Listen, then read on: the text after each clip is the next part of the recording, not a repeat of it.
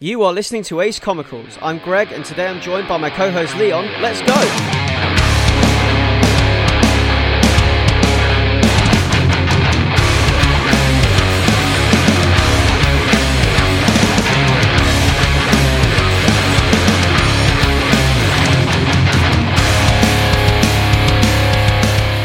Hello and welcome to this October edition of Ace Comicals. Uh, this is episode number 73, and today I am joined by just Leon. Hey. Leon, uh, we missed out on you last episode because it was just me all on my own. You guys obviously had to dig me out of whatever trouble I got myself into when the load bearing stack collapsed and I was like completely buried under the cave of comics. So Yeah, it was uh, remarkable that you managed to record an episode and get it out. And uh, uh, like it was, it was a good week Yeah. before we got you out of there. So I actually listened to the episode while you were still down there. I know at least I had internet, so it wasn't so bad. We were getting, we're getting bottles of water down to you, so it, Yeah. it was fine. yeah, it was good. Um, but yeah, it was uh, it was a good app, and uh, it was uh, an anno- annoying one because it's like, oh no, maybe you can do this without us. but uh, but uh, yeah, it was, it was good. It was, it was uh, really um, it, it was really enlightening to get you out, uh, see some of those comics in the stack, and then have to add more comics to my stack. So you know, you know how it goes. Yeah, I don't think I could do this without you guys. I think I think I think it's it's hard doing this on your own, talking to nobody, like just talking into the. I think that's the trouble I had, like because I've experimented with making videos and things before, and I think the trouble I have is having nobody to bounce off. Hmm. So it's like this is like peek behind the curtain time, I guess, for Ace Comicals, but it's hard to to talk for me to talk at nobody, um, because I I feel like I need a response in order to in order for it to sound okay and to, To sound natural. Yeah, exactly. Yeah, Uh, you've done a couple of episodes by yourself, and uh, they've been good radio. So yeah. It's it's always better when there's somebody else though, when there's another voice there. Definitely like having co-hosts around, and you guys do a great job. I need you. Don't go. well, you Don't- can't be trusted alone. exactly. um. So, like, in between that, um, I guess we've had this new Joker film that's coming out, or, or is now out by the release of this episode. Um, and uh, it looks like Oscar bait. I don't know. I don't know what your thoughts on that are, Leon. Yeah, like, it's, it's an odd one because it's, it's a weird time for us because we're recording on a date that is before we've seen the movie. But by the Yeah. time the episode comes out, I will have seen the movie. Ditto. So then we'll have to wait until the next episode to actually talk about the movie. But um, I'm I'm interested. I'm I always going with low expectations, and I I, hope for the best in each in each each movie. I don't. It's hard these days because the internet, social media, and all that are such a pervasive force. Uh, that if you spend as much time as I do online, you can't help but be inundated with uh, people's opinions on on things, and especially because this was a film that came out at a film festival. Um, those opinions have been out for a while, at least like a month or so.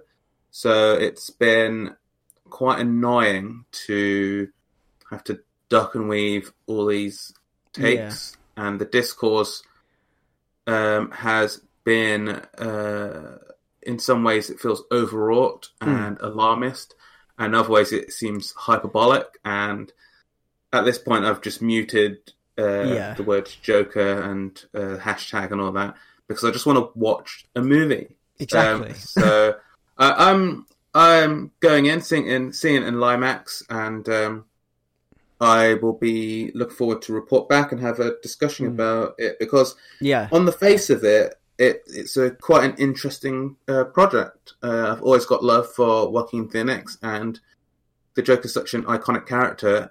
To tackle them divorced of any um, connected universes, uh, just to do this sort of standalone R-rated movie is the type of thing that I've wanted these companies, especially DC and Marvel, to to experiment with uh, over the last decade or so. So Mm.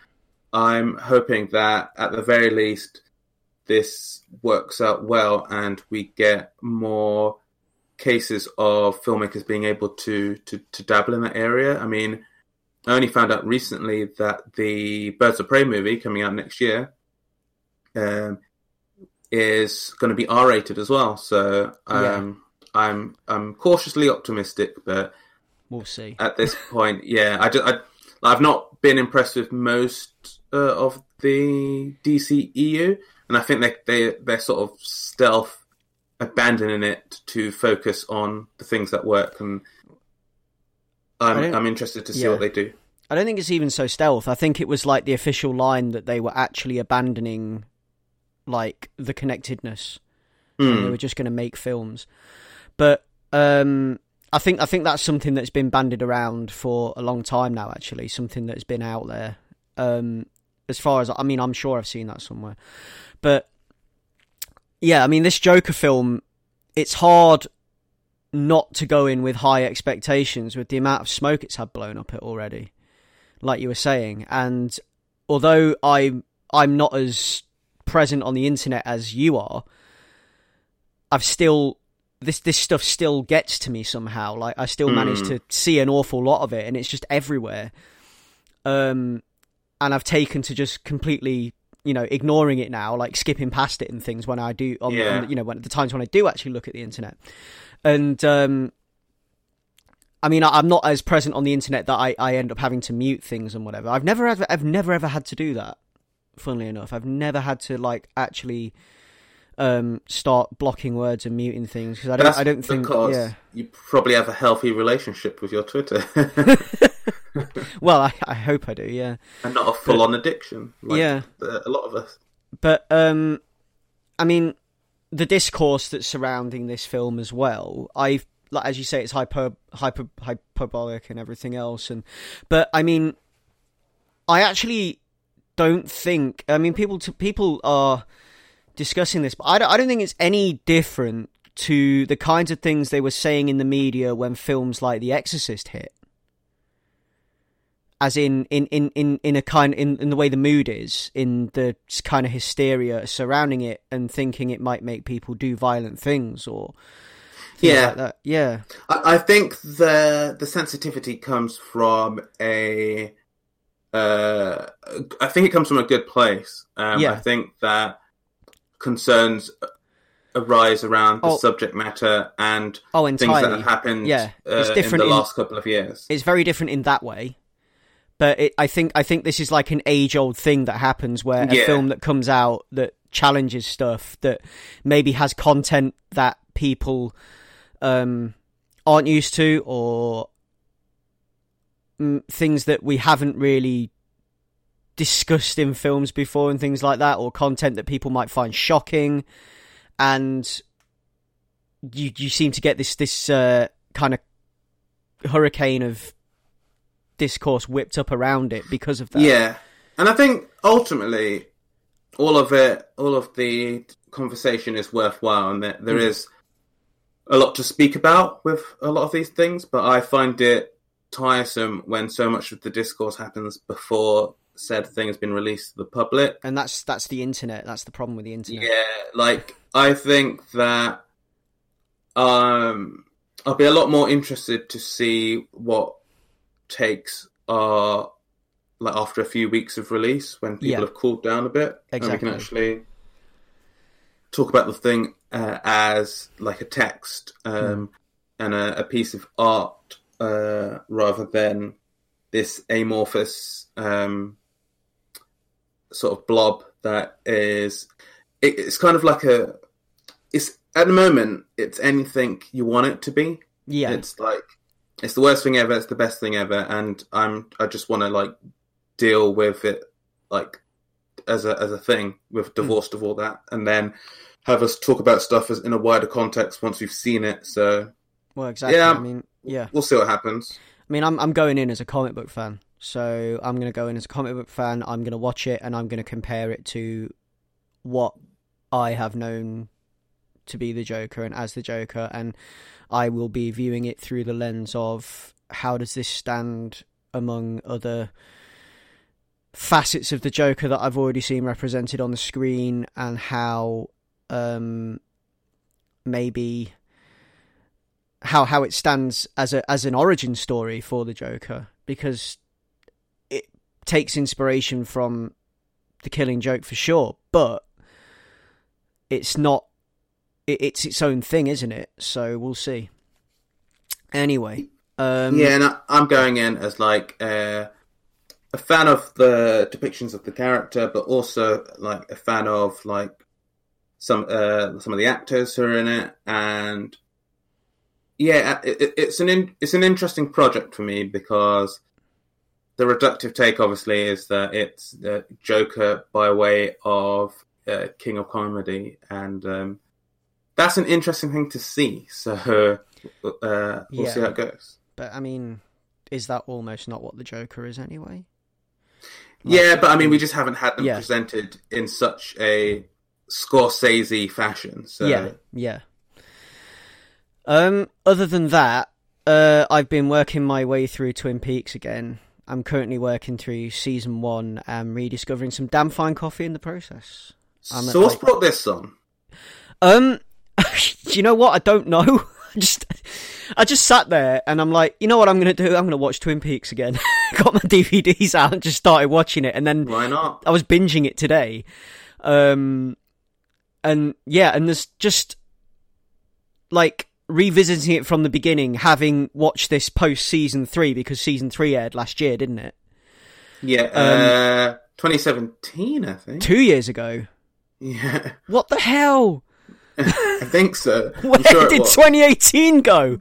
Like, I, I could have sworn it was last year. Anyway, I've got season three on Blu-ray, but I've been working my way back through it post season three, and having like watching it at the beginning for the first time, having having watched the end, having watched season three, like a lot more things jump out at you straight away, and a lot more Hmm. things just fall and click into place.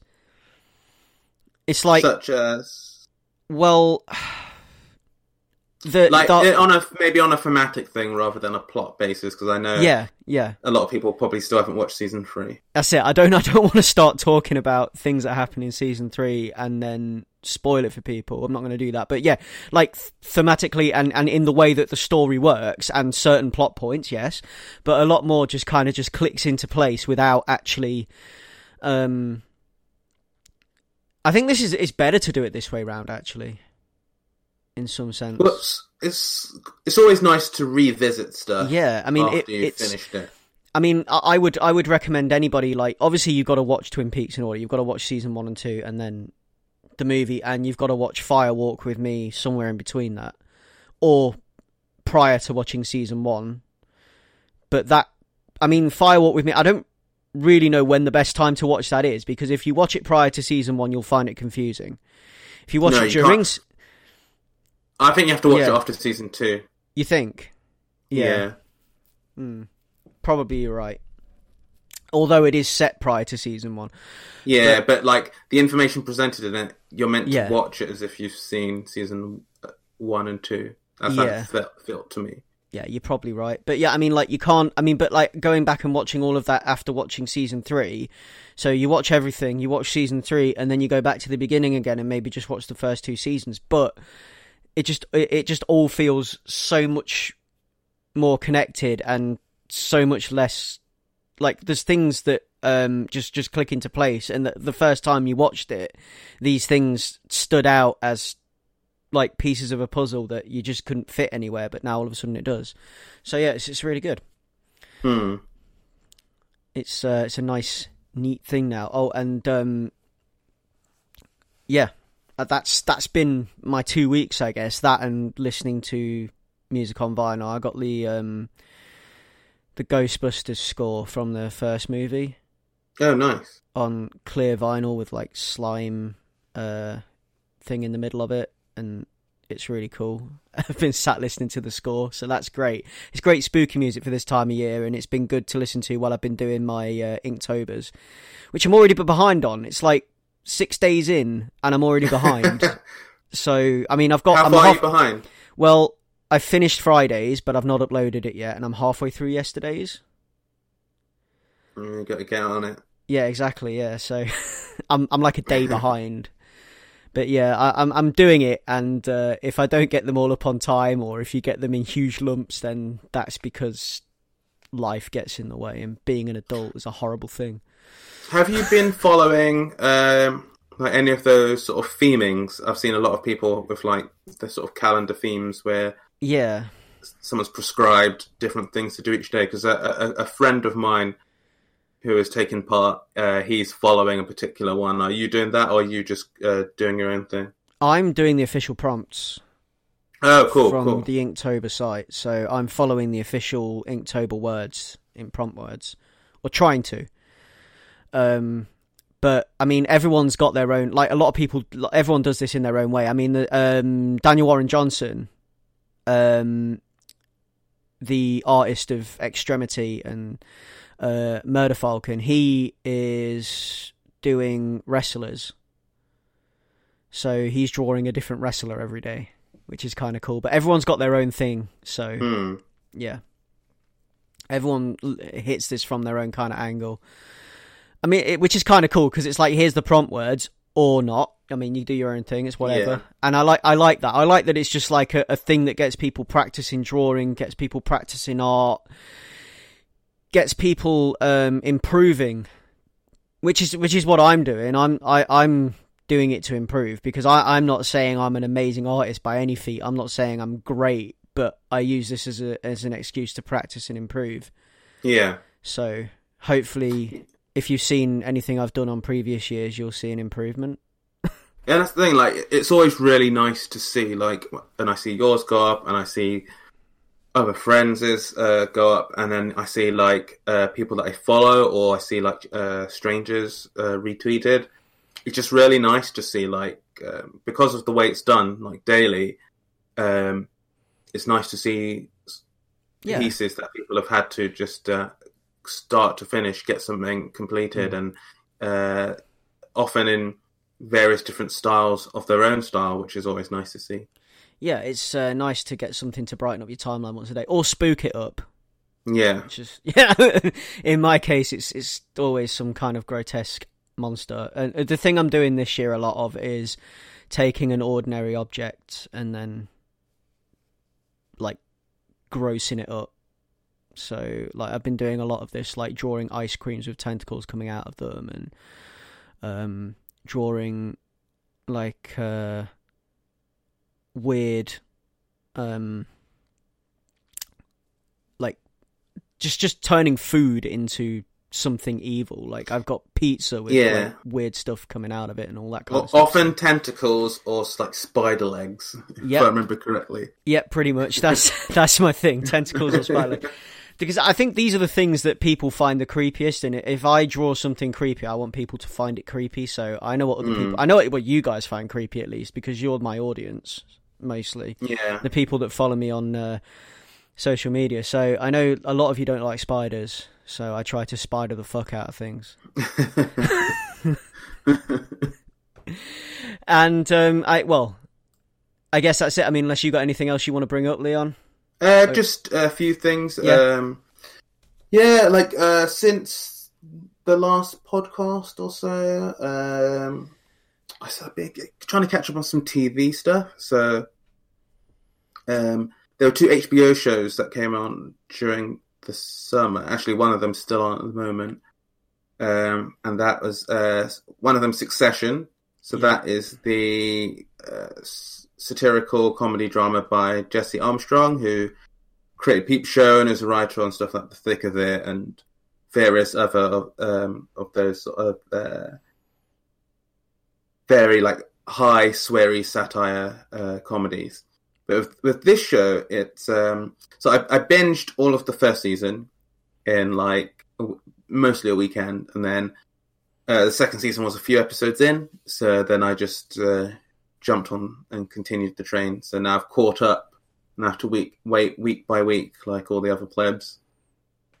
But um, it's it's a fun ride. Um, the basic premise of it is that you have this family who are billionaires, and the patriarch. I mean, they they're kind of a fictionalized version of families like the Murdochs, for instance, like these uh, families where uh, they ha- own a massive uh, conglomerate, run it, and a lot of the family members are in the upper echelons of the organization. And as you've seen with stuff like in the Murdochs in the past, they're often fighting for control of various bits of the company. And it's it's really um, it's a really effective um, show with that because it it's a there's more drama in it than I'm used to from works that Armstrong has has, has worked on in the past. But um, it, it's able to walk the tightrope of um, tone because you'll have stuff that is completely brutal uh, to do with the characters or situation, and the next scene you'll have like two characters who are are just h- hilarious because they're utter horrible people. I mean, the thing is, this show is full of the worst people because if we're not hanging out with the the billionaires who are terrible people, then we're hanging around with the people who are around the billionaires who are also terrible people because all these people uh, buzzing around power. Uh, and even if they're connected via marriage or they're parts of the, the wider family or they're people who have been in the company for a while or new people to the company, they're all horrible people. And it, it's an interesting show to watch from that point because it does uh, make you consider uh, how these people are probably living and how they are, how their machinations work, and how us, the normal people, um, are like numbers or um, ants who, like, we're a means to an end for them. Uh, especially because in this show, like the Murdochs, uh, the main thing they have is a big news network. Big uh, like there's basically a, a Fox News slash Disney stand-in, and they have own theme parks and and it, it, the way they a small number of people have so much influence on so many. It's um, they do explore things in quite a um, dramatic but like humorous way, and um, I, I'd say this shows what I would deem like cringecore because Right. there are certain sequences where like other shows uh, or movies when they're in an awkward scenario where someone's made a complete uh, fool of themselves in, in a situation normally you have that and that's the punch punchline of the scene and you move on in this show they luxuriate in that awkwardness for so long That's kind of like Peep Show. Peep Show does that. yeah, well, I mean, it, that, that was Yeah. his first show, wasn't it? Yeah. And um, I think he's honed that to an, a horrific degree Oh, on dear. on on this because there's there are times like I don't know if I spoke about on the cast before, but like I'm when I watch a TV show at home, my phone goes down. Uh, I sit there, I watch it, um, and I often don't pause it. Um, and I'll, I'll just watch it like I'm in the cinema or something like that. Just no distractions. I'm watching the thing. This is one of the few shows where sometimes after a scene I have to pause it, get up, walk around, get a drink because the next I know the next scene is going to be awful, and it, it's like there's times where it's like just painful. Like you're just hoping a character's not going to do something, or you just want a character to like just shut up, but they'll keep talking and like digging a hole for themselves, Oh dear. and it it is so painful at times, but it's so good. yeah. It- it's a, it's a weird um uh, the, the process of watching it is like uh, I'm I'm I'm hurting myself, but then by the time the uh, end of the episode rolls around, like I feel uh, nourished and I, I and I need more. it's uh, it, it's a weird relationship, but the show ha- does it really well. It's um, it's like the fact that when I was watching Peep Show season five, I couldn't watch it without alcohol. Yeah, Like I had to, like it was so bad. Like w- I was sat watching it like um with a mate. Um, we had it. I think we had it on DVD, and we are just going through it. But we were just sat there like binge watching it, but we couldn't watch it. We were just constantly topping each other's drinks up, just like we can't do this, can't do this. Uh, like when you when you have like a physical reaction, and in your brain, yeah, you know you're just watching actors Yeah. on a set being filmed by people, and all the dialogue is, is written by a person. Yeah. But in the moment, it feels so horrible. Like I'm just recoiling in my seat, and Oh. I is. I don't have big physical reactions to stuff when I'm watching it, but with this show, it's it's painful at times. Damn. Yeah. Uh, I, But don't, uh, I don't know if I'd be able to watch that. I think Yeah, I'd find I mean, it too like- difficult. at times it is like peep show on on, on drugs, and Yeah. because it's um a a dramedy more than like an outright comedy, Yeah. uh, it will bounce to like um like quite uh dark dark family drama at times but Ooh. um it's uh it, I it, I highly recommend it and um I um am looking forward to the remainder of the season there's two episodes left for season two and I, I think it's going strong it just did well at the the Mm. Emmys uh uh the week was it last week or the week before and um uh, yeah, um, it it's I don't know, like it. I think it's a, in a way that the perfect show for now, considering the people who like who are like running stuff in politics, especially in America, are like billionaires with their, their fingers in loads of different pockets. It's um, I think when the first episode aired in America, I think people weren't ready for it because like, oh, we just don't want to watch a show about horrible billionaire people. But I think it caught on really quickly because people started to see the genius of the show, and um, yeah, there's there's so many lines in this that are just hilarious in in context of the scene, and um, it yeah, it's something that I'd highly recommend. It's uh, it, the acting across the board is just phenomenal, and uh, the writing is just so sharp and so witty. Um, that I uh, that it, it two thumbs up for me for this, and I'm looking forward to um, continuing it. And that's Succession, and it's on it's an HBO show, so it's on Now TV. Um, and then the other HBO show I've been watching, which is on Now TV also, is Euphoria, and this show is uh, adapted from an Israeli uh, miniseries which had the same name, which came out in 2012. But this American version uh, stars Zendaya as the main character, and in many ways, this is arguably the best teen show that's ever been made. And uh, listeners of the cast know how much I love teen shows. Uh, that that's like high praise, and I'm not settled on it. But arguably it is in some ways because this show handles so much like wild stuff. Like this show is a mega deterrent for like wanting to be a teenager. Like uh, thinking oh it'd be cool to be a teenager now like it paints a portrait of zoomer life uh, Gen Z life that is. Uh, I, I don't know how they survive because I'm so happy that when we were younger there wasn't like Instagrams and stuff like that around. Oh my god.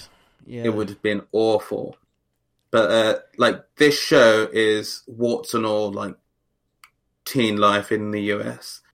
Um, in a way, like it's like uh, it's like it's like skins, but like I don't, I don't want to use the uh, the wrote um, skins on acid type thing, but it kind of is because it goes to some places, and because it's uh, HBO, like HBO just have no like content filter or whatever, so it's like this is hands down the worst TV show you could ever watch with your parents. I think I think you would die from the shame. Like you would die Oh, from God. the embarrassment because like this is a show where obviously a, a big thing uh, in like teenage life now is like uh, people sending over pics of themselves nude and stuff and none of this stuff is censored like there there's an episode earlier on where they're talking about the virtues uh, and stylings of how to take uh, the best dick pics for instance. And we see a lot. Like we see a lot. Like How the show's not pulling punches at all. What I'm what I'm most surprised about is that like even with all the knowledge of the internet that everyone has and everything we know about how easy it is to get people's information that people still do that. Well, the thing is, they uh, they discussed that in the show uh, Yeah. during the montage, and uh, it's it's it's pretty much a, a thing of like like this is how we communicate now. Like it's um uh it, it it's it's it's a thing where like in a couple of years we just won't even think about it, it being a weird that people um uh, are sending nudes to to randoms because like that's just the currency of uh th- this generation's life and it's like fair enough because I guess like illegally uploading it to like a porn site or whatever is a, is the crime, but taking the picture and having it is not the crime, and it's up to the person. But like they they delve into a lot of really interesting things, and one of the things I always like with a good show, especially a good drama, is if it has heart, which is a quite a general statement, but generally what I mean is. um if a show just is like, yeah, this is like, this is R rated, this is like, we're gonna like, everyone's doing drugs and having sex and blah blah blah, there's violence, da, da, and it's like, meh. But like, what this does is that it gives us um, really uh, diverse set of characters, and I mean diverse not just in terms of ethnicity, but um, or like gender, but uh, but more so like it creates a lot of real feeling characters um, out of out, out of its cast, and you can. No one feels like a caricature, even like the most intense characters. No one feels like a caricature, and um, it uh, even though it has some melodramatic like storylines in it, it all feels played quite um, not straight, but it doesn't feel inauthentic. Yeah. Um, and that is what makes it really good to watch. And on top of that, I mean, the biggest strength of the show is um, the filmmaking. Like some of the filmmaking is unbelievable, uh, especially for a TV show. There, there are shots and montages and sequences that happen that I'm just like, how did they do that? Like it, uh, and obviously a show that is about the main character Zendaya uh, that Zendaya plays is a girl called Rue. She's 17 and she's a recovering drug addict, just out of rehab. And so you're going to get a lot of like effects to do with someone under the influence of drugs, but not just that. They do the really cool thing of like it's not just oh we're doing colors and we're like um we're switching up how the scene's lit and we're like flipping corridors and stuff just because oh, people on drugs. What it it does effectively is pull you into uh, characters' mind states, and it feels very um, like emotionally true, and it fits what the characters are going through and what their head state would be. Um, yeah, and I've like, I've been, yeah, I've been really taken by the show. I think uh, really good young cast, um, and it, it, it doesn't it doesn't feel like it holds anyone's hands in terms of how it's depicting the story. There's no training wheels on. It's very matter of fact, and it's not really a morally judgmental show, and it manages to tackle a lot of different issues and like social issues and um, just themes, but without doing it in a weird, in like a showy or um, sort of preachy way. And um, for that, I just think that it's masterful in a lot of ways uh, in in how it handles a lot of the the subject matter. But um, yeah, uh, it's uh, it's a wild show, and there's probably like a million content warnings I should put on it. But um, I would heavily recommend uh, Euphoria or HBO Now TV, um, created by Sam Levinson. Yeah, we should. Well, I don't know if I'd be able to check that out. yeah, yeah. It, it, I haven't got now might- TV, but it might. It, yeah. Yeah, might not be totally might my thing from the sounds. yeah, yeah. It might, it might be, it might be a, a bit wild. Yeah. Um. So, uh, we are moving to the comics now, and uh, the first one on the list is a book called Fatale, as in femme fatale, and this is written by Ed Brubaker. The art is by Sean Phillips, and the colours are by a Dave Stewart. Now, this is a book that kind of has the old school pulp detective story, but like in a Lovecraftian source. So that's what it serves you and how it serves it. Um, and uh, yeah, so the basically this is this is going on the synopsis from issue one because we've there's 24 issues of this. It's available now uh, in its entirety. This is originally from January 2012. Um, that's when issue one hit the stands. So, um, a reporter in 2012 stumbles on a secret that leads him down the darkest path imaginable. To a seductive woman who's been on the run since 1935, a mobster who may be an immortal demon monster, and the stories of all the doomed men who've caught who've been caught in their decades-long struggle. So yeah, this story centers around uh, the archetypal femme fatale, who is Joe, um, uh, as in Josephine, and she is um, she's like this immortal. She, she is like the immortal. She's the femme fatale, like this immortal femme fatale who has been through. Um, every single type of adventure where you'd find this type of character from A to Z and has had a lot of people caught in the crossfire along the way from the sounds of it and from the reads of it as well. Um, so like I love the way this plays out. It, it jumps between the past and the present day and it's like a mystery unraveling in real time in front of us and um the way this plays out with Joe, the femme fatale, who is the subject and the focus of this comic. It's like the typical archetypes of pulp horror and pulp uh, detective stories. These noir detective tales are kind of like tipped on their head a little bit almost, or maybe less tipped on their head, maybe less fully uprooted and more probably just crumpled.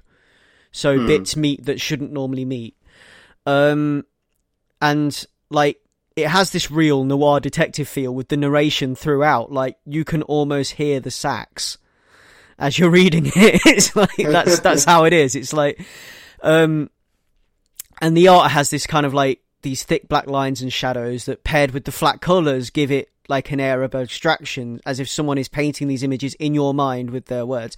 So in the same way that a noir detective tale is usually told through the narration of the detective um kind of like diary entry tile this kind of has the same thing going for it as if like you're either reading it in someone's diary um and uh you you're told in a room with someone through words, or, or you know you're reading it through a diary and you're having it painted in your head, and, and I think that works. This is this is how it works in my mind anyway. Um, it's like this this kind of like painted, so it's it's just abstract enough, but at the same time there is like a distinct realism to it. Um, it still leans heavy on the realism in the way the characters and the environments are rendered, so it, it works thematically with the narration to produce this effect of being painted in your mind um, in a way that you might imagine real people and things like that doing this. Um, so yeah, it's a slow burn mystery horror, and it feeds you questions and answers in unequal parts. Um, in what I would call the correct ratio. I mean, would you agree with me there, Leon? Just enough to keep you hungry. Yeah, because um, you've read more issues than me at the moment. I've only read the first issue, but um, what I found was its strength is it would give you enough to keep you going, but it, it, it wouldn't like it wouldn't overload you or talk down to you. But Yeah. it it had those classic noir hooks where you're being presented bits and of information as you get deeper and deeper into the hole. Exactly. It's it's something that it just it, it slowly kind of just like urges you further down the spiral, and like at the end, you, you've just been given enough answers, and at the same time enough questions to carry on. Hmm. So it, it gives you it'll answer something, but as it answers it, it'll give you four more questions, and you just keep going because you want to learn what's at the bottom of the stairs and you want to see the forces at work. And it's definitely something I recommend um, reading, and especially this time of year, is is really great. Something I'd recommend with a good glass of bourbon, actually. Yeah, like what? Um, because I read this off your recommendation, but it's a title that has uh, I've I've heard about uh maybe closer to release or, or like during the two years it was coming out, but I never got around to reading it until now. What what what was it that put it on your radar? It's just one of those things where, like, I've known about it, I've seen various inter- various websites list it in their top horror comics. I've um, I've been it, it's sort of been around in my consciousness for a while, and I've just thought, you know what, I'm gonna do it. I'm gonna read it finally, and I just sat down and read it, and it's great. So it's just it's just something that's been ambient for ages, and I've just decided Mm. that you know that now's the time. I'm looking for horror comics because of the time of year it is. I want I want to read these books, so now's the time. I should just put pluck this out and actually finally sit down and read it, and it's really really good. Yeah, I mean, it does seem super up your alley. It being like film noir Lovecraftian. well, yeah, exactly. That's like everything everything I love, all in one book. It's it's super super Greg. Um, Um, where you're up to in it, like a question I have, because Yeah, I'm I was quite taken with the first issue, and I was really delighted to know that there was only 24 issues, which is like that is a nice that's a nice good run. So I'm looking forward to catching up and and completing it. But um, one of the things like it plays with a lot of the like film noir tropes that we've been presented uh, like for the last century, um, Yeah. especially in in a lot of classic books and a lot of classic movies. Mm.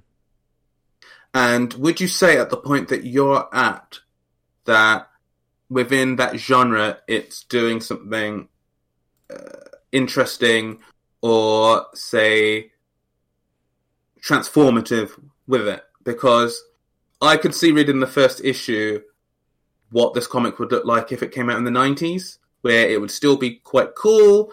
There'd be some really cool ideas, but some of the limitations of that femme fatale uh, and uh, men caught in her uh, aura and their lives being ruined can play out in, and end up in quite a, a, a stereotypical and uh, not great place. And it, it feels like, even from the first issue, that they're doing something interesting with that concept. Yeah. Do you think that they are. They they're are. continuing that path? Yeah, I, I think they are because although like it's obviously these men are caught in her orbit, and, and most of the time like she doesn't even know she's having this influence on them.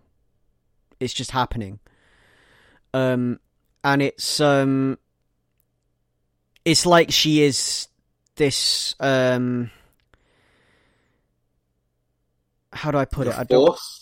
Yeah, like a force, like like if if the femme fatale archetype was a force, if it was if it was a natural force in the world, Hmm. um, this is how it would be represented. Like she, that's what she is.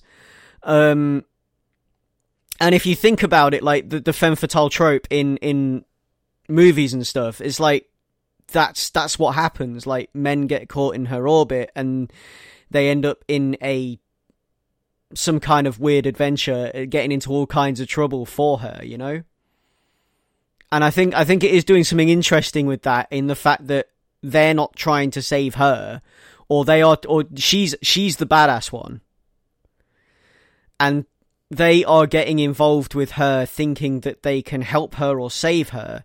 yeah. But in reality, like, I mean, we're seeing it from their view that that's what they're trying to do. Like, you know, these like noir detective types or Yeah, whatever. But they're all like the Yeah. the lead character in their own uh like film noir or Yeah, like a detective exactly. story but they all seem like not capable like yeah, in the first issue, uh, there's a guy who is uh, right at the beginning is like saved by her, uh, who takes part in the thing, and he's like, when he first meets her at, at a funeral, he is just like taken by her, he can't even move, Yeah.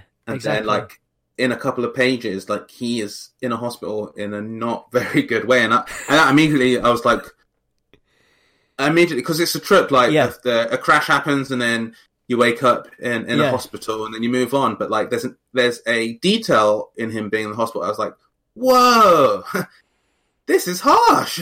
yeah. like this, this comic is not messing around. There are And- like yeah. consequences that will like live on. It isn't just a silly uh, rough and tumble Well, that's- type thing. that's the strength of it, and that's what I love about Ed Brubaker's writing in this. Like there are consequences and things, characters carry things with them. Like as Mm. you get further on, you'll learn character that gets caught in the crash. He carries things with him. Hmm. Uh, from and it's it's great. It's absolutely fantastic in that way, and and uh, like I said, it does it does just completely like crumple these noir tropes, and and and sort of like straightens them back out again, and there's something else entirely. So yeah, um, it is something that I definitely recommend you pick up. Um, and that is, um, yeah, that is uh, top of the list for today. That is Fatal, uh, and that is. Um, do you say it Fatal or do you say it Fatali, Leon? How how? I say it fatale, like femme fatale. Yeah, that's that's. I mean, that's how I say it, femme fatale. But like, I, I people say that word in different ways. Yeah, when you see it alone like that, it does Yeah. look super Italian. Yeah. but that's uh, Ed Brubaker, Sean Phillips, and Dave Stewart. Um, and it's a great little story. Um, yeah, actually, there's two. Um, I think there's two collected hardbacks out at the minute that you can grab, maybe three. Um, I don't know if they managed it because the first ten I think they, issues are in I think they did it one. two, so yeah, one Yeah. to ten and then eleven to twenty-four, I believe. Yeah. Okay. Yeah, two two deluxe hardcovers. Yeah, you're right. Um, so I mean, they're they're out on shelves now, so they're worth looking into if you want to read it. That's probably the best way to read it. Uh, and that is on Image Comics. So the next ones on the list are, um, well, this is this is us checking back in with something we've talked about on this um, on this podcast previously.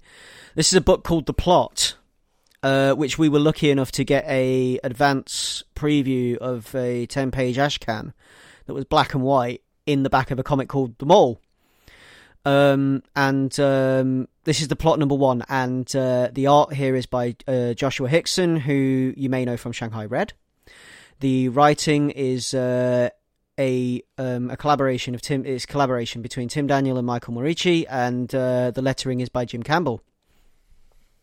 Now with this one, um, like I remember how blown away I was with the ten page preview as a horror story with its roots in mental illness and the hereditary nature of mental illness, and in reading the Ashcan. It was like watching a movie at the cinema, only to have it rudely interrupted when the projector malfunctioned. I think those were my exact words. um, so, like, I, I said I was going to have to complain and get a ticket to another showing to catch the whole thing, and that's exactly what I did. I bought the full book. So, um, like, it was already stunning in moody black and white, and now I have the entirety of issue one as a solid copy, and I really did enjoy this one. I've been looking forward to it since I talked about that ten page, uh, ten pages. Like that's back on episode sixty-seven, and I know that I was saying that I would like the book to remain black and white. Like I could imagine the full book in black and white because I like black, classic black and white horror uh, comics, but. Hmm. I think the colours added an extra dimension to it and deepened the atmosphere. Um, this book has autumn and Halloween in its veins, and for me, it just evokes the same mood as um, the Haunting of Hill House, the Netflix show. Yes, definitely. Yeah, and So much so. oh yeah, massively. And and if that's your thing, then that's this is you should check this out. And and some of the really cool variant covers available for this are homages to classic horror comics. I don't know if you've seen any of them, Leon. No, the Yeah. no.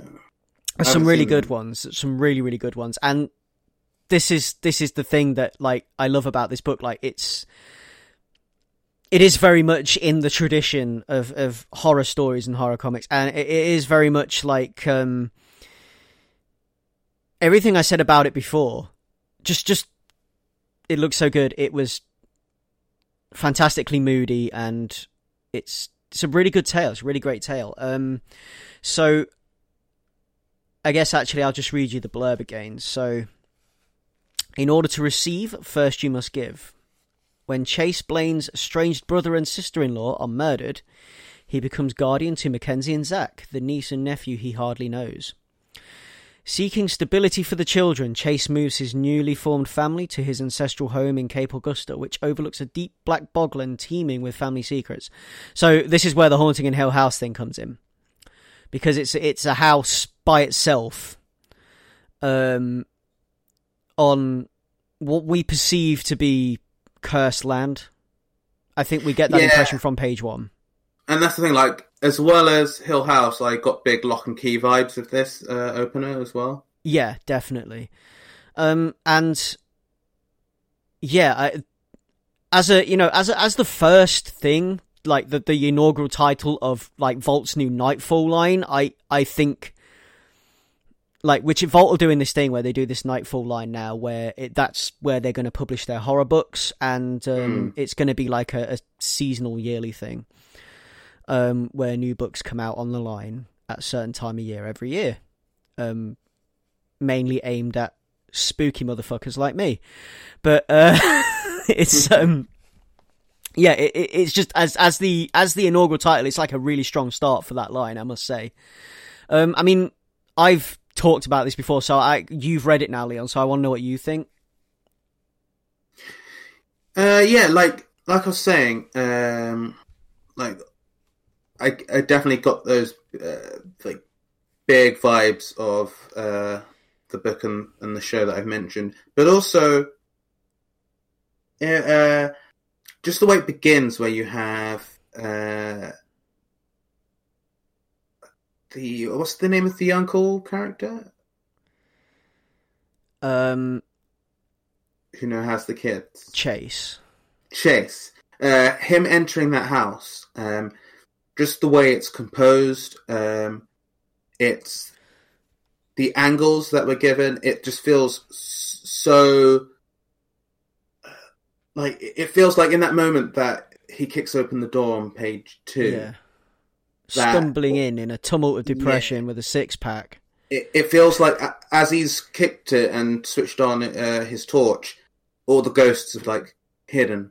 Yeah, but it, it it feels open in that way that when that main door is closed, stuff is going down in there. Like even if it's not uh, the obvious like ghosts walking around stuff, it feels like the walls um, uh, are like moving, uh, and it has that feel where they're going to combine the trauma of because the the house has been in the family for like what two hundred years? Yeah, they're going to combine the trauma of like family legacy and all of that and and uh, do the thing that I like where they take those themes and make them supernatural.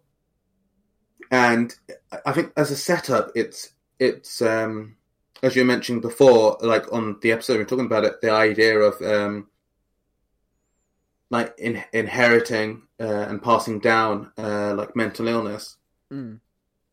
it's um and it, there's something about it because you have that the sequence where you got a character who is it's their 40th birthday uh, chase's brother and the way it's composed where he is uh, sort of giving giving out a speech and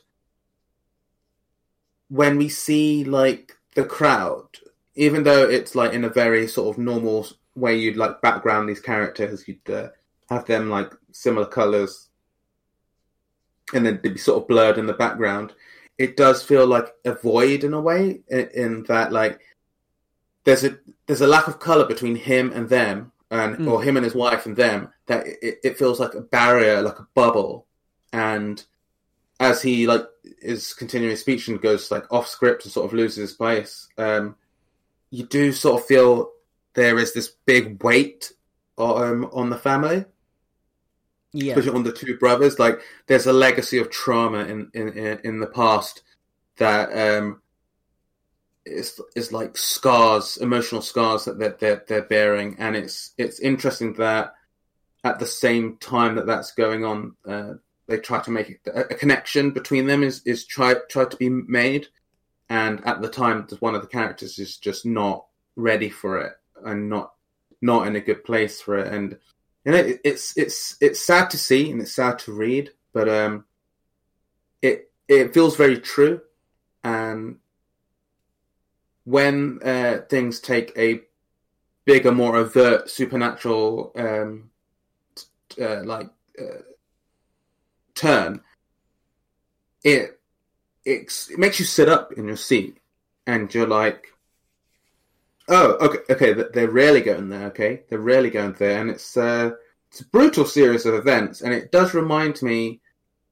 of a of the beginning of like Locke and Key and how the beginning of that story is set up um, where there is a tragedy that happens to the the family um, yeah. and like it, it does have like shades of that. Uh, but then just through dialogue we get before then it feels like like stuff wasn't okay already and, and like there's two two the two kids who are now living with uh, chase like they were like one's a teenager the other is like I think like a, a tween or something, and they're already dealing with stuff like just sort of standard behavioral stuff, but it feels already like there's weird family rifts going on. Like their relationship isn't. I mean, in, in a way, like not a lot of families do have a great relationship, and you yeah. get a kind of feeling that this guy's a workaholic who's mm. never really with his kids. Well, you, I mean, like yeah, and also they only know what their dad knew about their uncle. Yeah, like, what their dad told them about their uncle, and like they've only seen him three times. Yeah, and they've been getting told that their uncle's a loser their entire lives. so, you know, it's, I don't. Yeah, it's it's tragic and it's sad, but it's also very, very, very compelling reading. Yeah, it's a it's a great setup, and just going back to like uh, great panels. Uh, there's a panel where uh, Chase uh, receives a telegram giving him like some awful news, um, and there's a great scene because uh, he's he's in the, the house like doing renovations, and uh, he has like a uh, like sledgehammer, and there's a great scene of like him just going going off with the oh, sledgehammer. yeah, he goes ape with the sledgehammer to take out his frustrations, and I I've been there. Well, it, it, it's captured so well because we, it's like it's it's it's sort of like we've got a square panel that's been split. So the the top left is uh, its own panel, and yeah. that's focused on his hand holding it, and the bottom right is the end of the sledgehammer. So you get kind of an S left shape, and then it's got inserts with close-ups on his face screaming or like grunting, and close-ups of the, of the sledgehammer. He's just done so, and then you've got the the text from the telegram he got running in the background for him, and yeah, it. I think it captures that moment. Like I, I, everyone reacts to things differently, but I've definitely been in, in moments where I've just like like a fly of rage over like uh, learning or encountering something awful, and it. I think it really catches that haze yeah. Which often like only lasts like five seconds or something, but it's really effectively captured here. Yeah, and like it's to to break down again the way that it's captured as well. Um, I think in reference to Shredder in Hell, I've talked about pages like this where they you get inserts and things things that are happening at the same moment but shown from two different ways shown in two different ways at the same time which is something comics can do that film can't and because it's such a maelstrom of movement and and, and rage and uh impact and everything else as he's going nuts with this sledgehammer and taking this wall down like to show it in it to, to, to display it in such a way, a flurry of information on the page with inserts and full panels and such. Um, and everything rushing at once, like everything would rush through your head at once, the emotions, the words on the uh, telegram, everything else. I think that's a really effective, a really effective page layout, and I really did enjoy that. Hmm. Like that, that for me was like a really clever way to display that. I think I really, I was really into that. But yeah, uh, this this was something else. This book, definitely.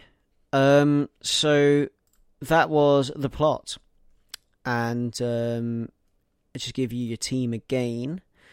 That is Joshua Hixson on art duties with uh, writing by Dan- Tim Daniel and uh, Michael Moreci and letters by Jim Campbell. And that is on Vault Comics. And that is the Vault Comic, uh, the inaugural title of the Vault Comics Nightfall line, which is uh, well worth your time. You should check it out. I, I uh, highly co-sign that. It was uh, a really um,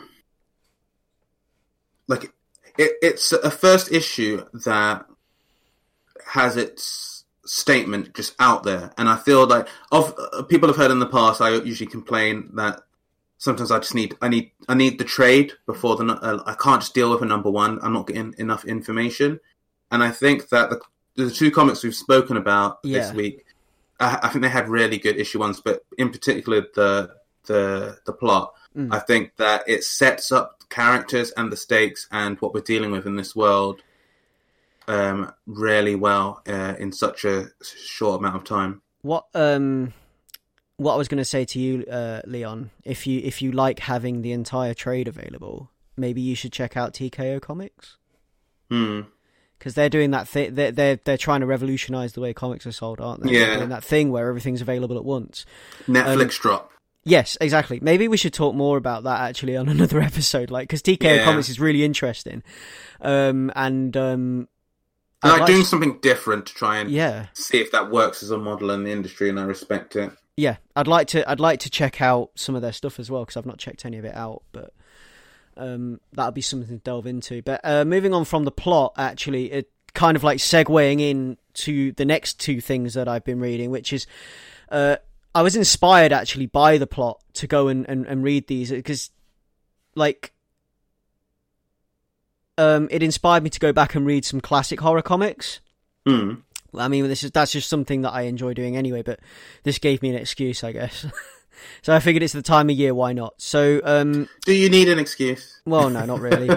I've been back and read some of Marvel's The Tomb of Dracula from 1972, which is a uh, just briefly, it's a stellar, absolutely stellar example of how to build suspense and atmosphere in the pages of a comic. The art um, throughout, like the book, uh, has this ghostly fluidity about it, and um, combined with the realism and the way the fear, the way that fear and emotions like anger are rendered in the faces of the characters, it really does.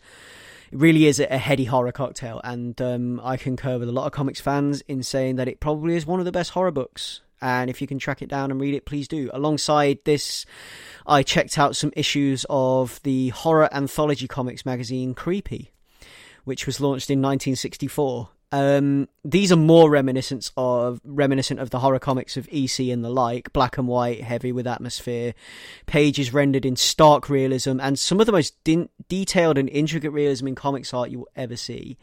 I believe, um, like stills from a black and white movie at times. Actually, you know, like um, uh, these old black and white Universal monster movies where they would light things in a certain way and they would use makeup techniques to enhance that. Yeah, so then they were that's where you, black and white, get like yeah. the gaunt cheeks or like the uh, Yeah. intense uh, eyebrows or foreheads. Yeah, that in in comic form on a page in ink. So, uh, yeah, it's really good. Um, and uh, these are like short comic stories, and they're only a few pages long, but they still manage to pack in the suspense and the twists, and they are great reading again if you can track them down. Um, now, What is what's the history of, of these? Like, like because it's Marvel, isn't it? like- creepy isn't Marvel. Um, Tomb of Dracula is. Yeah. Okay. Yeah. So, Creepy, it's a horror comics magazine, which was Warren put. Was launched by Warren Publishing, um, and it's kind of similar to you know like uh, Mad magazine.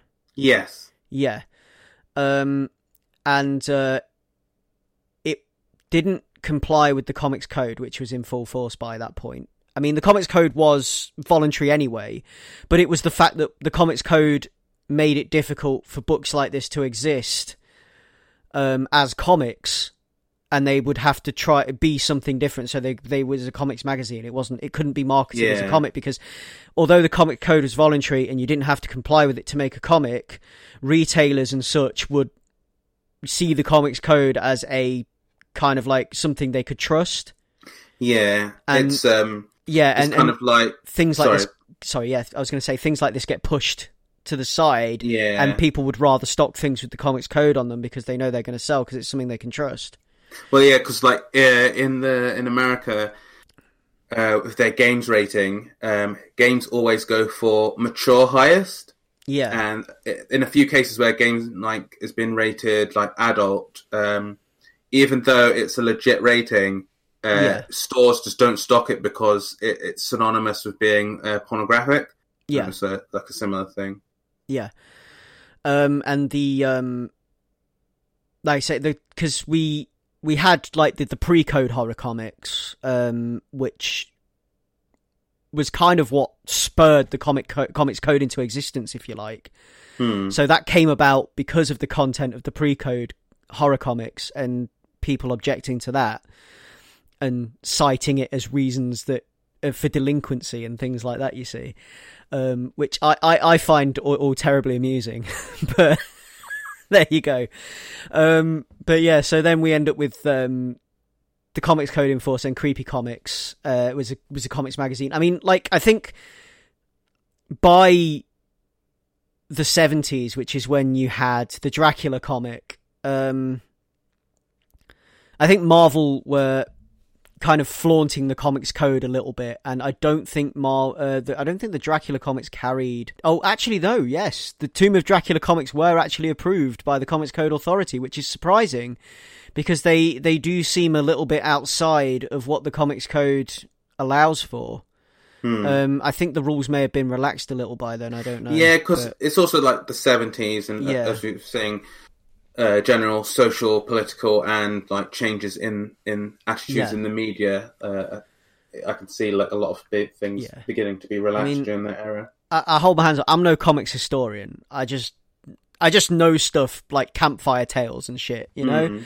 Like but I I do enjoy going back through these old comics and I do like to to learn comics his like bits of comics history is kind of like a little bit of a hobby. So it's fun for me to read these and I I'd recommend them to anybody if you can if you can get hold of them because I think the the Tomb of Dracula still stands up today as a great comic book. Um What's the best way to get your hands on them? Well, Tomb of Dracula is available in an omnibus, um, which uh, I've got. You got the uh, the hardcover volume one of the omnibus, which was published last October by Hmm. Marvel, um, and that that is something that is. Uh, it, that that's that's probably the only way to get it at the moment, actually, unless you want to try and find a really expensive copy of an out of print trade or something on Amazon. I don't know. Um, and uh, creepy comics. Um, I think these are available. I mean, don't quote me on this, but I think they're available collected. Um, as uh, I think you you can buy them um like in in collected volumes, hardcovers as well. Things because they they get re released. So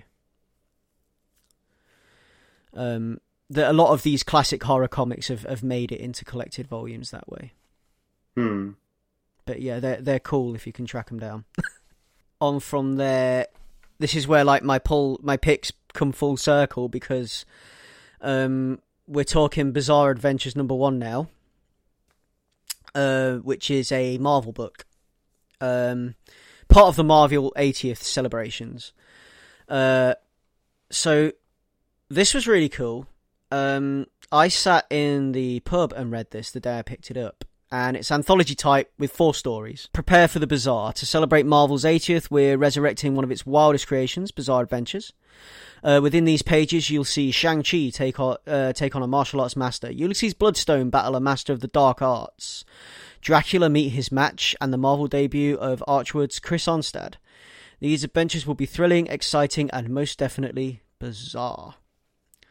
So, um, four stories. Uh, you've got uh, the Starspawn Stor- Sorcerer, which is um, Ulysses Bloodstone. Um, you've got Evelyn O'Reilly, which is the Dracula tale. You've got How Does He Do It? How Does He Do It, which is the character Black Goliath. Um, another one of these characters that uses Pym particles to change size. Um, and uh, you've also got The Lesson, uh, which is the Shang-Chi story, which is um, Sebastian Girner writing. Um, Sebastian Girner, you may know from books such as uh, Shirtless Bear Fighter. Um, but like um, my favourite two, first of all, of this were the Starspawn Sorcerer and Evelyn O'Reilly, and they're the ones that I'm going to talk about at length. Those two were definitely my favourites, and these Marvel 80th Celebration titles have been really great so far. Actually, I've loved these revivals of classic anthology types, and you know, I'd love if they start publishing them again as monthly ongoings because I mean, you can probably tell from most of the stuff I talk about, I do like my anthology books. Um, and uh, yeah, like Dracula pops up again in this one, so this is me coming full circle. So yeah, it's spooky season. Yeah, exactly. So the Starspawn Sorcerer, which is the Ulysses Bloodstone story, um, he is Marvel's premier monster hunter. It has some really cool art and some incredible detail in the facial expressions, and the harshness of the environment kind of leaps off the page. It's like sword and sorcery with a cosmic edge. So the blurb in the book here, because you get like a little introduction. Uh, in prehistoric times, an evil entity sent a meteor hurtling into the earth, hoping to take control of the planet. One of the nearby early men beat the evil entity's enforcer. But the meteor exploded, killing the rest of the man's people. A piece of that meteor, known as the Bloodstone, embedded itself in the man's chest, making him immortal and turning him into Ulysses Bloodstone in The Starspawn Sorcerer. So this is the first story in the book, and uh, it's kind of like set um, in the snowy wastes. Uh, it's a little bit sword and sorcery. We've got him like a single tra- traveler, like kind of Conan esque actually. Um, and uh, yeah, it, it, had this like real doom metal vibe about it, which I dug massively, and it almost Hmm. evokes the spirit of classic sword and sorcery artwork, like the way the art is. Um, the story has a huge twist for Marvel fans, and uh, I'm not going to spoil it, but it's great. And the color work in this one is to die for. Um, with the way the glow of the stone in Ulysses' chest is rendered in certain scenes, and uh, there's some great action beats. Uh, a couple of pages, particularly where Ulysses faces off against an army of the living dead. Uh, some really cool movements, some great snapshot panel work of the action, like visceral swords going through necks, stuff, and whatever else. And uh, the final battle is brilliant with an excellent twist. It's very expressionistic art, and it's still full of realism, and it has a real classic edge about it. Um, the second story that really struck me was Evelyn O'Reilly, which is the Dracula tale, uh, and it goes leaps towards showing the human side of the vampire. So I will read you the blurb from this one too. Grievously wounded while fighting the Turks in the 1400s, the nobleman Vlad Dracula was brought to a mystic healer who saved him from death by cursing him with the bite of a vampire. In his life beyond death, the nobleman's throne was traded for a new title, King of the Vampires. For centuries, Vlad fought to consolidate his rule over the monstrous underworld and destroy his vampiric vulnerabilities to become a true immortal. But though he became an undead monster, the sensitive heart of the man he once was still sometimes softly beats within. And that is Dracula in Evelyn O'Reilly. Now, um, this is set in like the late 20s, early 30s, and it's like uh, at a swanky party where Dracula meets a woman who steals his heart.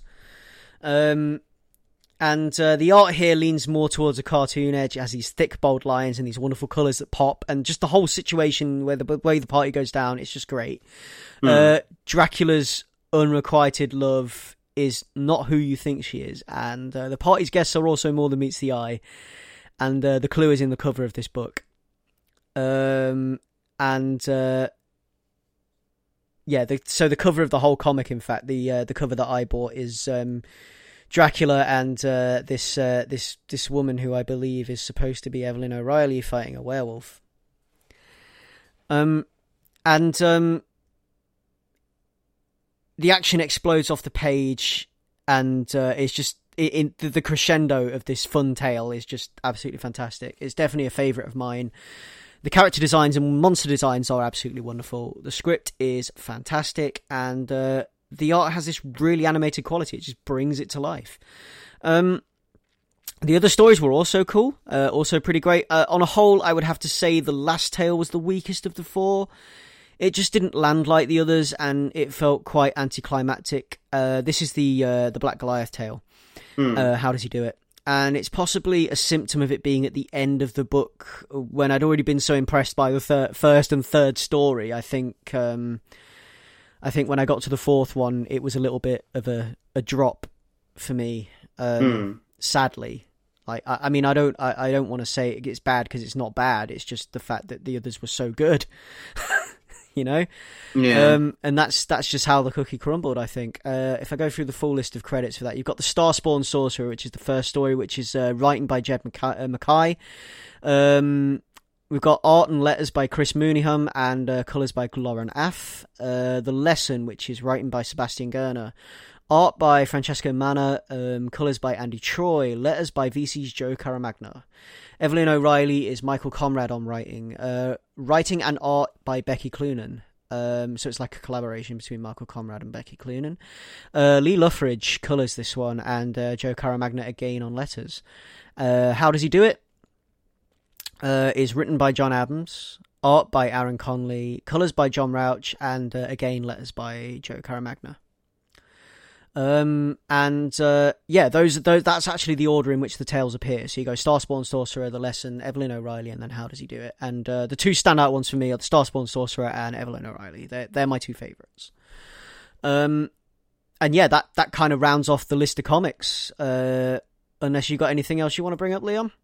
No, not yet. Um, now that Locke and Key has finished, I did want to catch up with not Locke and Key, uh, the Wicked and the Divine. Sorry. Now that that's finished, I did want to catch up and have a, a, a chat with you guys about it. But we might have to do like a little spoilery bit at the end. Yeah, I think I think that's going to be like a um a whole episode in itself. I reckon. Mm. Uh, same with Ice Cream Man. Actually, we keep we keep threatening to do it. Um, yeah, we need to uh, get get these ones out because there's a lot to talk about with, with, with both of those. Definitely. we do. Um, and uh, speaking of Ice Cream Man, it's pull this time. so um, coming out the 9th of uh, October, which is when this podcast will be available. You've got The Batman's Grave, number one. Um, the world's greatest detective must try to inhabit the mind of a murder victim to solve a case without filling the empty grave next to those of his parents. Can Batman imagine the life of a corpse with a half eaten face without dying himself? Uh, this is by Warren Ellis and Bryan Hitch. Uh, so Warren Ellis is writing, Bryan Hitch is the artist. And it's a maxi series about life, death, and the questions most are too afraid to ask. So it's one of those Batman stories. One of those Batman stories. One of those ones. Yeah, one of those ones that stands alone that's going to get collected into a trade and will adorn your shelf. Um, and I'm looking quite forward to that actually. I like me some Batman. Uh, we've also got Dead Legends. Uh, the the Dead Legends Premier Edition number one actually comes out on uh, the 9th of October. Something we talked about a couple episodes ago. We reviewed this. Um, uh, this is the martial arts story that I, I think is absolutely stellar. Uh, so I would recommend getting to the shop and checking that out. Um, go back a couple episodes and listen to us wax lyrical about it. Give you the blurb: a widow seeking revenge, a champion hellbent on losing, a world-class assassin second guessing her contract. The Dead Legends tournament contains a long history of pitting the best fighters in the world against one another, but this year, these combatants bend the rules and place the future of the tournament in jeopardy. A martial arts throwback series that hits harder than a kick to the skull. And uh, you've got uh, the beginning of uh, so we've talked about the Buffy comics on this podcast before, but now we've got Buffy the Vampire Slayer Hellmouth number one, which is the beginning of the first event in the Boom Buffyverse stuff, uh, Whedonverse as they call it, which is the Hellmouth event. Um, so I'm quite looking forward to that, and quite looking forward to seeing how this pans out. And I really need to catch up on my Buffy comics before, before this drops. So I've got a bit of reading ahead of me. Um, Looking forward to that. Doctor Doom number one. So Doctor Doom now has his own. Uh, he's getting his own number one, his own comic. So this is Christopher Cantwell um, and uh, Salvador Larroca. So Victor Von Doom, scientist, sorcerer, disfigured face, twisted soul, has been spending much of his time warning against a trillion dollar global effort to create the first artificial black hole. Wrestling with visions of an entirely different life, a better future, Doctor Doom finds himself at a crossroads. But what is he questioning? A catastrophic act of terrorism kills thousands, and the prime suspect is Doom.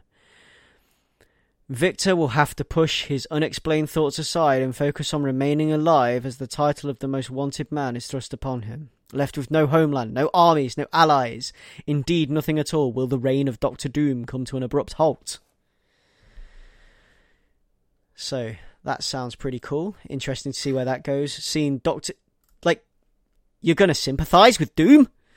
I yeah, mean, it's not the first. Be... It's it's not the first time you've sympathised with Doom, but you're going to sympathise with Doom.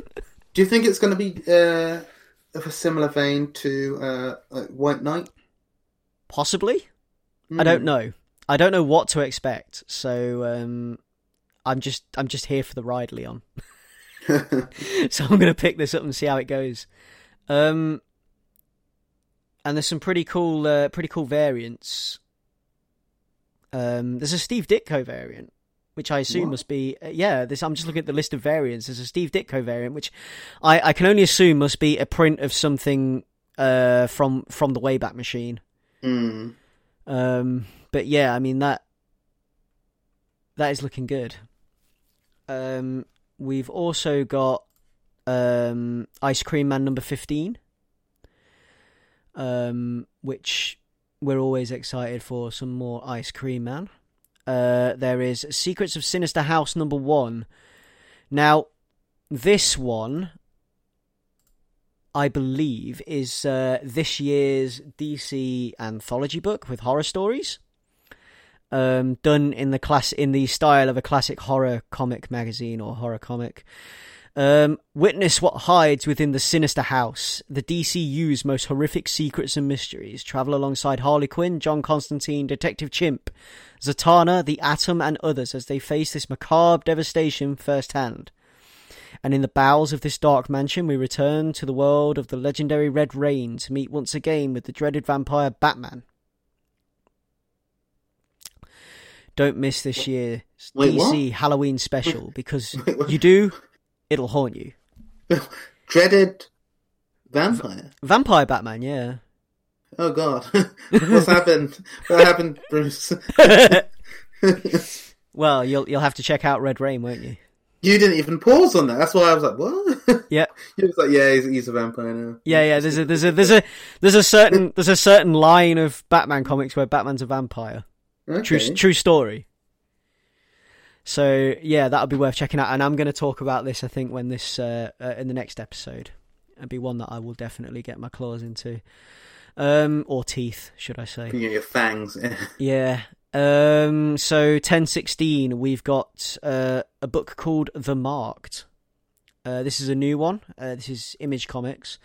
So The Marked. Uh, their magic is channeled through their tattoos. The marks may look like cool young influencers, but beneath the designer clothes, their bodies are tattooed with the magical glyphs of an ancient order that secretly protects the world against evil forces.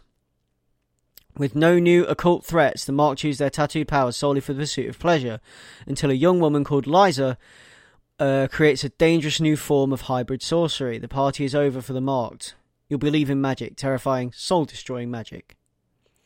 This is written by David Hine. Uh, we've got uh, writer artist Brian uh, Haberlin as well, and um, Jared Van Dyke on art as well. So uh, this looked kind of cool. I, I love the cover here where it's kind of all silhouetted, um, silhouetted face, um, silhouetted dress, drawing attention to the um, the tattoos on her skin bit, that being the bit that pops because that's the bit where it's coloured hmm. uh, on the title title cover, and uh, I am cool. I'm really looking into I'm really looking forward to this. Uh, that'll be something that I'll be I'll be picking up and checking out. Uh, we've also got the mask. I pledge allegiance to the mask. So the mask is back in comics. That's right. You heard me. The mask, as in somebody stop me smoking. Green face. Stanley Ipkiss. the mask. So, years ago, a weird mask of unknown origin and limitless power was buried in the cement of an apartment building's basement floor. Edge City and its residents have all but forgotten the mysterious green faced killer known only as Big Head. But now, decades later, the bizarre Tex Avery style killings are happening all over again and are on a collision course with a bizarre political campaign where a homicidal maniac wants to make America green again. Ooh. And this is uh, Christopher Cantwell again. Uh, we've got art by Patrick Reynolds and a variant cover by Rafael Albuquer- Albuquerque. Um, and uh, this is on Dark Horse. So, um, another one to check out, I think. Uh, if you like the mask. If you like pretty, pretty Viridian faces like his. Uh, Cantwell keeping busy. I know, man. Uh, you've got Tales from the Dark Multiverse, Batman Nightfall number one. Now, um, I believe this is a one shot that takes place in the Nightfall era of area of things, and um, it's basically, uh, I think it's like what would happen if Batman didn't get the cowl back. Hmm. Um, so it's kind of interesting in that kind of way. Uh, something that I might pick up being a Batman fan. Uh, you've got Something is Killing the Children number two, which we talked about on a previous episode. That is def- that is out that day. Uh, you've also got something coming out called. Actually, this is October 9th, so um, I got my dates backwards with this one. But this is Spell on Wheels number two. Uh, sorry, Spell on Wheels two number one. Um, so this is something that like missed me the first time. Like the trio of witches from Spell on Wheels return in this follow up cross country series. Like, how did I miss Spell on Wheels? There's a lot of comics. Yeah, I know. it sounds really cool. Um, Andy, Claire, and Jolene find themselves back on the road when a dark presence from out west possesses Claire. As they follow the I 10 towards danger unknown, the group grapples with phantoms, family drama, cryptids, and crushes. Kate Leth, uh, Patsy uh, Patsy Walker, uh, aka Hellcat, and uh, Megan, Megan Levens of Star Trek Boldly Go, and Marissa Louise of Hex Wives and Grumble bring you another chapter in the Spell on Wheels saga. So, like, I'm like, wait, there was there's a comic called Spell on Wheels, and and and it's like about a, a cool coven of witches, and I've not read it and I should probably go back and check that out before I read this. But this is just something that caught my attention, and and this is how you discover new comic series, nice and organically, right? Yeah, It's- yeah. So that's something cool to look at. um, but yeah, Steeple number two is also out on 1016. Uh, again, we talked about that previously. It's great. Check it out. Uh, these Steeple is the one that I did in my solo ep in the last episode. yeah. Um, and that rounds off the pull list for this episode. So that has been Ace Comicals, episode number 73. Uh, you can find us at www.acecomicals.com, which is the landing place, hub, helipad, whatever you want to call it, for everything that we do. Um, on there, you can find links to our Twitter, where we are under Ace Comicals. You can find us on Facebook at Ace Comicals. You can find us on Instagram under Ace Comicals. Um, you can find us to listen to us on Apple Podcasts, Castbox, Castro, Overcast, Pocket Cast, Spotify, Stitcher, and TuneIn.